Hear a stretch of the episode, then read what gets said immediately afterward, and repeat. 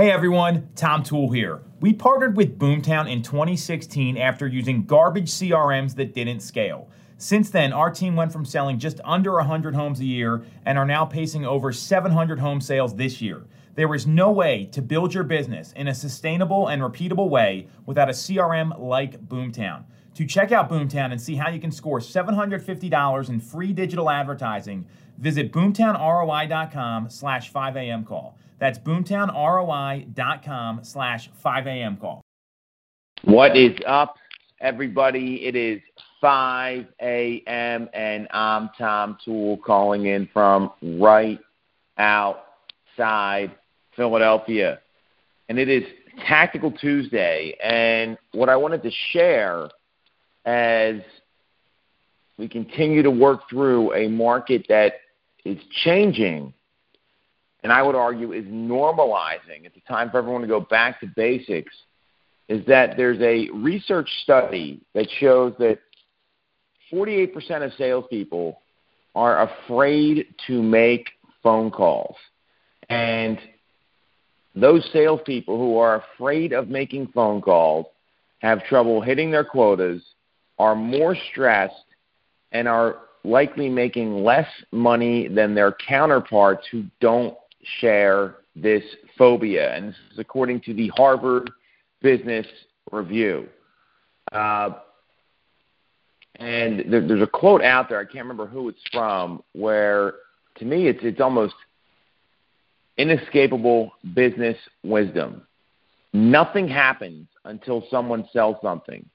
And before anyone can sell anything, someone has to generate a sales lead and make contact. And while technology can help this, most of us are still going to find ourselves picking up the phone to warm up prospects at some point. And it requires making phone calls. And there's a couple reasons behind that. One is, people are afraid of sounding like a salesperson. Others are afraid of the fear of failure. And, overcoming the first one, overcoming the fear of sounding like a salesperson is simply a matter of acceptance. That yes, real estate agents are sales professionals. So what else are you going to sound like? A mechanic? A programmer? Here's a newsflash. Mechanics sound like mechanics. Programmers sound like programmers. And salespeople sound like salespeople. And it's an honorable profession, and you've got to lean into that. And salespeople, in my view, are also talented problem solvers and improve people's life, especially in real estate. You're helping them do something.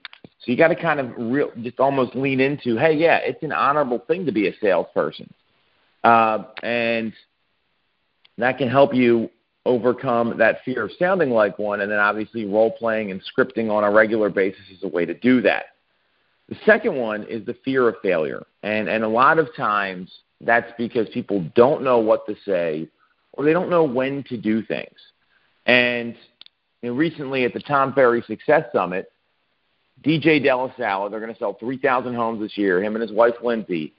He got up on stage, and one of the most simple, amazing slides I've ever seen. He showed his top producers on his team. Then he followed that up with the people that are talking to the most people, who have the most conversations.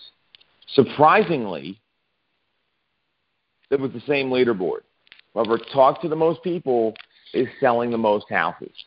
And, that realizing that, hey, the more conversations I have, the more homes I'm going to sell, this is going to work, especially in this kind of market. It's a market where you have to have a bigger pool of prospects. You can't rely on having 6 hot buyers and just running with them constantly. It doesn't work like that. Time on market is climbing. Price adjustments are happening, and people are looking at more homes. So having a bigger pool of prospects is number one.